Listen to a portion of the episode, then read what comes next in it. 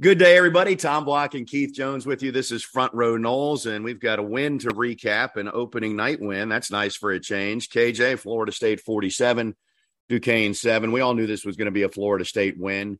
And I think we all feel pretty good about what we saw because the game was never in question, and Florida State offensively scored in its first six possessions and looked pretty sharp overall.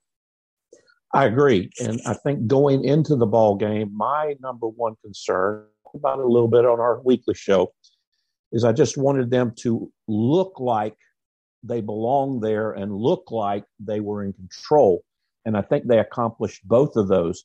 Now, there are going to be plenty of Florida State faithful that are going to potentially read too much into uh, one procedure penalty, one holding call, uh, gave up only one sack, uh, et cetera, et cetera, et cetera you got to keep it in perspective. Um, this was Florida State doing what they needed to do against. They were heavily favored in the first game of the season, and a confirmation or some stuff on tape that the coaches can now use as they get ready for the LSU ball game to say, now look, 25 practices we had in the fall. Remember, we kept harping on you to do this, this, and this, and we kept harping on you to not do this, this, and this. Now, here's what it looks like if you do it the way we're coaching you to do it. But now we've got to take it to a whole new level because we're playing an opponent that is much better than the opponent that we beat on Saturday evening. So, where do you want to start with Jordan Travis and the offense? Well, I want to start with the offense from the standpoint that I was very impressed with how they executed. Uh, I think we all would agree that it was a pretty vanilla offensive game plan, and you would expect that. Again, you're playing on a game that you're expected to win. You've got an opponent coming up that's going to be on a national showcase, so you quote unquote don't show too much. But that which they did, I thought they did very, very well. Start with the offensive line. I did not see anybody breaking free. That's one of Tom Block's favorite things. Don't just don't let anybody break free. Don't let don't make Travis have to run around for his life back there. Didn't see that saw some pretty good blocking and saw some pretty good depth. Obviously, you can do that when you get up uh, by that many points. But my goodness, I was impressed with uh, what's the word we want to use, Tommy? Tenacity. I was really impressed with the tenacity and the finish of all four of those running backs. Yeah, the running backs, they all run like they have a chip on their shoulder. And uh, I talked to Treshaun Ward after the game, and he does have a chip on his shoulder. He came in as a walk on, right? And I think right. if you're Trey Benson, you've been injury plagued in your college career. That's the far and away the best game he's ever had. So he's trying to prove something wrong. Rodney Hill's trying to keep up with uh, with the running back room, and he's certainly made a name for himself as a freshman. And Toafili, you know, Toafili put some weight on, and and he can make plays too he's been so thin since he got here, but he's a little bit bigger. They all have a little bit different style. First game in the history of Florida State football that three backs or that Florida State had three people rush for 100 yards. That was impressive. Very impressive. And how about now we could fault Duquesne for poor tackling, but I would really be interested if Coach Norvell or Coach uh, Adam would would divulge how many, uh, excuse me, uh, uh offensive uh, coordinator yeah, Atkins, Atkins yeah. would would divulge how many broken tackles they gave that running back crew for because that number might be close to 50 or 60 the final numbers ward had 14 carries for 127 yards benson 11 for 105 toafili 13 for 101 and rodney hill had 9 for 55 i mean he only averaged six yards a carry. Obviously, Florida State overmatched this Duquesne team, but the running backs were the story. I thought Jordan Travis was sharp. Uh, the only thing that uh, you you would knock his performance for it's really not him. It was just that the offense twice had to settle for field goals.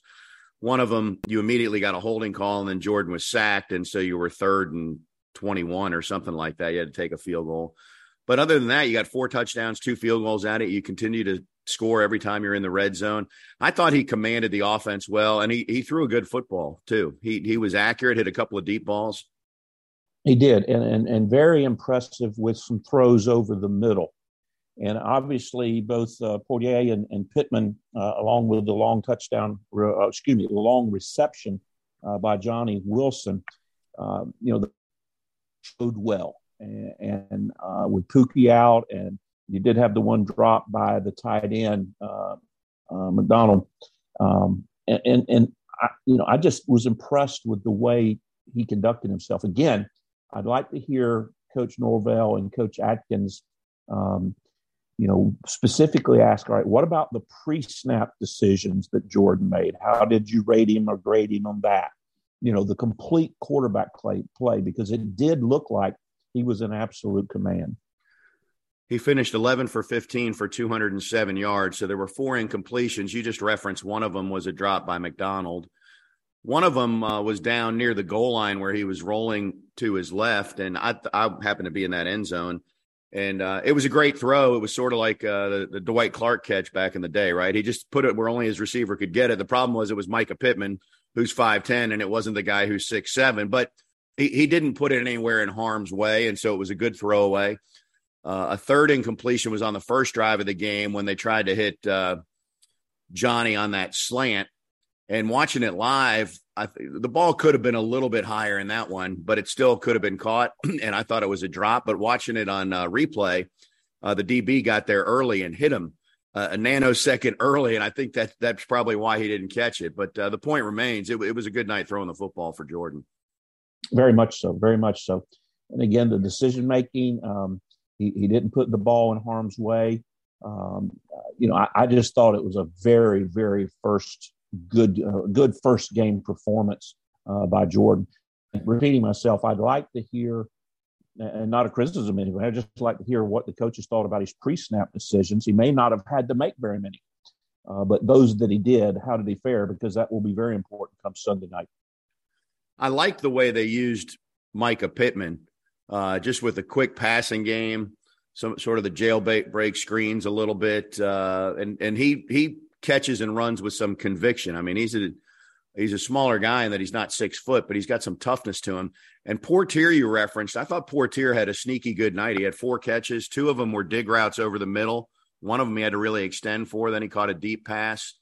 And Deuce Spann also, for for all the talk about how athletic he is, but uh, how he's a work in progress. That that work in progress, he's moved the timeline up on that. He had three catches and looked looked comfortable. So all in all, a pretty good night. Now the the question is going to be Johnny Wilson and his his ankle. He went out after that long catch, was in he the did. injury tent for a while, came out and uh, they taped it up. He he ran around on the sideline. He looked like to me, he looked like he could have gone back in if they need him to go back in. But it's a wet night. You're going to dominate Duquesne. You got a big game coming up. So he sat down. He held his helmet the whole time. He was laughing and smiling with his teammates read into that what you will. The ankle will feel worse today on Sunday as we record it than it did Saturday night. But I, I don't think that that's going to be anything too long term. Well, the question is how badly is it sprained, and is it not that uh, that dreaded high ankle sprain? Sometimes you just turn things, and you know, as you say, uh, you potentially can come back in the ball game, but you're certainly going to have to get treatment on it uh, in the in the time to the LSU contest. But yeah, I, I was very impressed. I was impressed with the uh, sideline communication. You didn't see plays getting in real late. FSU did not have to take a timeout, you know, because they were running down on the play clock. I know some of the FSU faithful are going to be critical about going for two on that first extra point, but you know the reality of today's coaches, and, and I'm old school. I don't necessarily buy into it, but you know they're going to try some things in two point conversions or point afters. They're going to try some things on fourth down I was in a I spoke to a civic group in Tallahassee a couple weeks ago, and one of the gentlemen asked me, "Are we going to keep going for fourth down? Well, that's just crazy." And I said, "Yep, we're going to keep going for fourth down, you need to get used to it. That's the way coaches think today."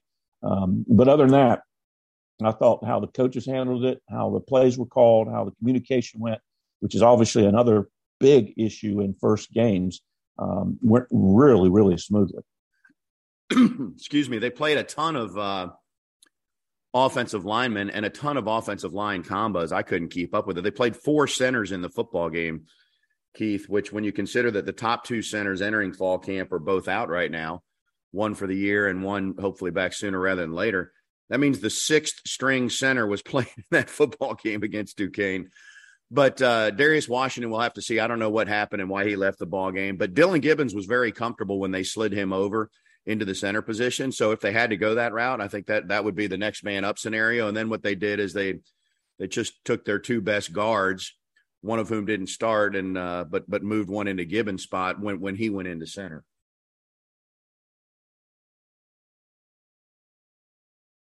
You have no thoughts on the offensive line, or you're not hearing me, one or the other.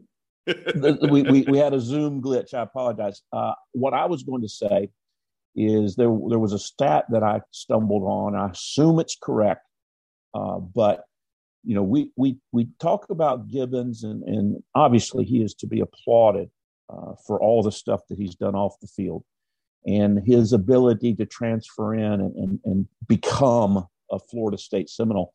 But here's a stat for you, Tommy. I think he played a little over 400 snaps last year. Okay, 400 snaps last year. He had four pressures and zero sacks. Now, I don't know who they're going to credit for having given up the sack that the one sack that um, Travis suffered. But what about the fact that he's got a chance, does Gibbons, to play two years at FSU and not give up a sack? There's been a long time since that can be said of a, of a Florida State offensive lineman. Yeah, he's he's definitely a leader of that group, and uh, just just I mean, this has been obvious since day one of camp. All the media talked about it, but when you when I'm on the field and you look at the offensive line segment now, it looks like an offensive line. There's a lot more bodies and there's a lot more bigger bodies. Uh, so it's a good group, and Coach Atkins does a good job. Obviously, that was Duquesne. We can't read too much into it. LSU's got a stout defensive front, and so that will truly be a test when FSU gets to New Orleans next week. Defensive side of the ball, Keith, uh, you can't really argue with the numbers. The one touchdown they got, I mean, uh, if you want to be a little picky, it came off the pick. And so, from a sudden change standpoint, Florida State didn't handle it real well. Uh, that said, uh, the the freshman corner was in position, just didn't make a play. It wasn't like that was a coverage bust to the point you made made earlier. But but general thoughts on mm-hmm. the defense. Well, uh, I think, and, and this is how bad we are as fans sometimes. I thought the defensive line underperformed. And, and, as I reflected on it last night and this morning when I was, you know, doing what little bit of prep work I do, hint, hint, um, I think our expectation of that front four in reality was a little overblown. They performed very well, but you know we wanted Verse to come in and get 17 sacks, and Florida State's front two and and, and Coop and, and and that group to to hold them to minus 27 yards rushing for the game. They played really well, but they also have some upside as well. And so their development, their continued movement, I think is going to be very good. Now, they pressured Duquesne rather well. Uh, Verse uh, ended up with a sack. They ended up with just the one sack. But they pressured pretty well. And they're going to need to get, continue to get better at that. Uh, but I think overall, you I don't care who you play in today's environment. You give up less than 175 yards total offense to a team over four quarters. Uh, that's a good outing, a really good outing. Yeah, it is, and it was good to see Verse get that sack. That they they had a Duquesne was sort of in a let's get our paycheck and get home offensive mindset. I don't know what their offense normally is, but uh, they weren't exactly in a hurry, other than to get out of Doak Campbell Stadium, and they didn't exactly put their quarterback back there in harm's way on seven step drops. Not that many people do now, but but he was getting rid of it pretty quickly too. So that that's part of the reason the numbers weren't sexier from a pass rush standpoint. Exactly, exactly, and again I'm acknowledging, at least for myself and maybe for some of our listeners and maybe some of, you know, Seminole Nation, you know, maybe the expectation was a little overblown and we need to get back down to reality. These guys play very well. How about this, Tommy? You know, we, we talked about uh, after the first scrimmage and, and a little bit after the second scrimmage, I say we, the coaching staff talked about missed tackles. I didn't see very many missed tackles Saturday night. How about you? No, that's a good point, especially for a first game. So that's good to see. And that and it was a pretty sure tackling team last year too, especially once they settled in. I, I thought they played pretty well. They didn't have their top corner in Omarion Cooper, who was uh, on the sideline, uh, not dressed out, and I think he'll be available for uh, for LSU. We'll see. Uh, Jarrian Jones uh, with the late hit early on, that was a, a forgettable play, and and he had a a late hit or two last year, if memory serves. Um, but they got a lot of DBs. I thought the, I thought the safeties played fine. I, Thomas got the pass interference and then got beat for the touchdown, but he still is incredibly athletic and has a very bright future ahead. There's no there's no question about that. I agree. And though uh, not any, in fact, no one put up great numbers. I think the leading tackler from Florida State had four tackles, and there were four or five kids that were at that level. Uh, but I spent some time, um, you know, watching Bethune, and while you know he had a had a couple of really nice plays, he was always around. He didn't appear to make false steps and go in the wrong direction and those types of things. Um, I, I, I was impressed with the line. Let's put it this way: last year, in far too many games, we would leave the game going, "Golly, our linebackers hurt us." They didn't. That group did not play well. You you didn't leave Saturday night thinking that about Randy Randy Shannon's group. No, it's definitely a much improved uh, linebacker uh, group there. Uh, unfortunately, Amari Gainer was in a boot on the sideline in the second half. I don't know what happened to him, so we'll see. Uh, he's not running as a frontline guy, but they really they've got about six backers because they lost Steven Dix for the year last year, and now now they're only playing two at a time. You're not really playing right, three at right. a time. So right. I mean, in, in effect, you're three deep, but I don't know what the what the situation is with Gainer. We'll just we'll just have to see. Um, yeah, all in all, I, I, thought it was pretty good. We can talk about the special teams real quick. Field goals were made, uh, punt returns, some hit the ground. Keith, I, I don't I don't know. I I, I think Mycah Pittman's going to be good in that role. I, I, think the way teams punt now, it, it's almost like they they see where the returner sets up and they decide, am I going to pull out my pitching wedge? And then if the, the returner moves up, they go back and they say, well, let me let me pull out my three iron and I'll hit a little deeper. It just seems to be that's the way it goes now. But you're the punt returner, so you tell me what was wrong on, on the ones that hit the ground. Well, you know, the the overarching rule is you don't let the ball hit the ground.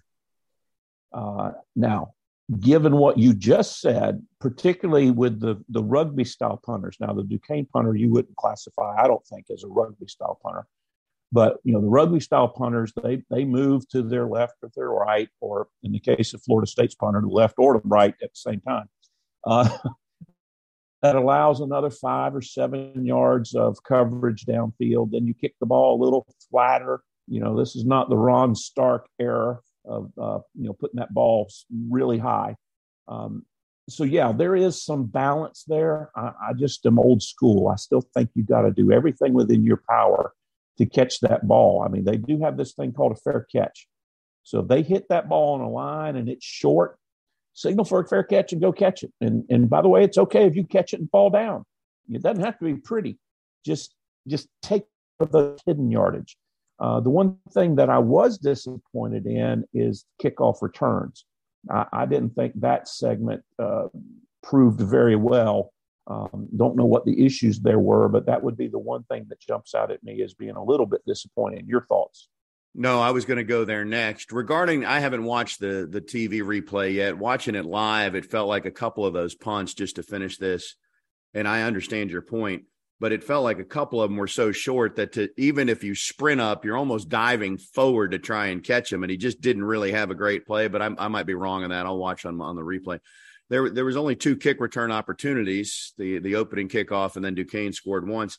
I thought, and we saw this last year. I forget who it was we heard a lot of good things about Sam McCall, and it may be fine. Uh, the, the, the first kick, he made the mistake of trying to get away with what you get away with in high school, which is let me let me back up and try and run around a guy, and it doesn't work at the college level. But more than that, more than that, you run forward ten yards, and and on a kick return, and I was never a kick returner. There, there's time for one, put your foot in the ground and go. You can't slow down and decelerate no. and then try and pick no. a hole, and that's what McCall did on both his returns. And as a result, you're not further. I mean, there needs to be somebody, you know, you're going to get whacked. You're signing up for being a kick returner, but you got to go. And that's coachable. So, you know, as long as you've got the speed, you've got a, a, the, the body type, I mean, uh, we can fix that. The coaching staff can fix that. But that was the one area that I was disappointed in. Uh, again, very, very, very small sample size with just two returns, but certainly this week. Yeah, so now everything turns to LSU, Florida State. Uh, one good thing, they get an extra day since you're going from a Saturday to a Sunday. Now, of course, LSU has had all of camp to get ready, but I do think playing week zero, all in all, this was a good year to play it. you do get the extra game. You get a chance to get playing time, to go live, to get some nerves settled, to get communication patched up or at least rehearsed before the big game in the dome. Because it will be, even though FSU fans bought their half of the stadium up in terms of tickets, it's going to be an LSU feel there. It's uh, Baton Rouge is 80 miles from where that Caesar Superdome sits, so it is definitely going to be an LSU feel. But it's going to be fun. It's going to have a little bit of a bowl like atmosphere, I think, for the fans, many of whom are going in for the full weekend, Keith. So uh, I look forward to it. Here's an interesting take, um, and I'll be curious, as will you. You know, Florida State now has tape that LSU can look at. So, as I mentioned, I suspect Coach Norvell, Coach Atkins, they never admit. for not admitting. But, you know, maybe it was a vanilla game plan. But there is tape on Florida State in 2022. There is no tape on LSU for 2022. And they have a new head coach and a new offensive coordinator and a new defensive coordinator, et cetera, et cetera, et cetera. So this week is really going to test Coach Norvell and his staff's ability to pick. You can't do everything, but to pick the things that Notre Dame did last year or wherever this coach came from or wherever that coach came from, pick the things think are most likely to happen. Get your scout teams to replicate that. And my point is don't be surprised. And I think this year, as opposed to year one or year two in the Norvell uh, regime, don't be surprised if LSU doesn't come out and outcoach Florida State in the early going. Does that make sense? In other words, they know what to prepare for against Florida State, but Florida State doesn't know what to prepare for against LSU. So picking what you want to prepare for, and then once the game begins, that those those in-game adjustments that you and I have talked about for years and years and years, this is really going to be a test for Florida State's coaching staff as well. Uh, so I'm interested to, to see the chess game and you know that little aspect of of what goes on Sunday night in New Orleans as well. Yeah, no, you're right in terms of having the tape. Of course, it's not as if uh, the way the way college football works, Florida State staff would have dug into the, the tape of what they expect months ago, and then they're pulling it back out now. So it's not like their first look at it is right now. But you are right, uh, and there's been questions about who LSU is going to start at quarterback and uh, new personnel and all those sorts of things, and and you just don't know because uh, uh, to your point, there's not tape that exists yet. We do know that exactly. on, on paper, there's more stars on that LSU sideline. I know you're not a stars guy, but they they have some good talent there. You know, one thing, and we can talk about that matchup, and we will later this week on our Wednesday show. Uh, I think we'd be remiss if we didn't bring up what's probably the biggest negative from the game on Saturday, Keith, and that is that nobody feels great about the backup quarterback situation based on the way Tate performed once he went into the ball game. Uh, I'll add this disclaimer: it it, it is different. It, it, it's not as if Tate went in there to play and had the other 10 first team offensive players with him. So when he goes in, he's playing with basically the third team offensive line, and it might have been the fourth string running back and a mix. That, however, doesn't change the fact that he was late on his throws, seemed nervous, uh, could have thrown two picks really because he stared down a receiver on another one that he got away with. So I'll stop there.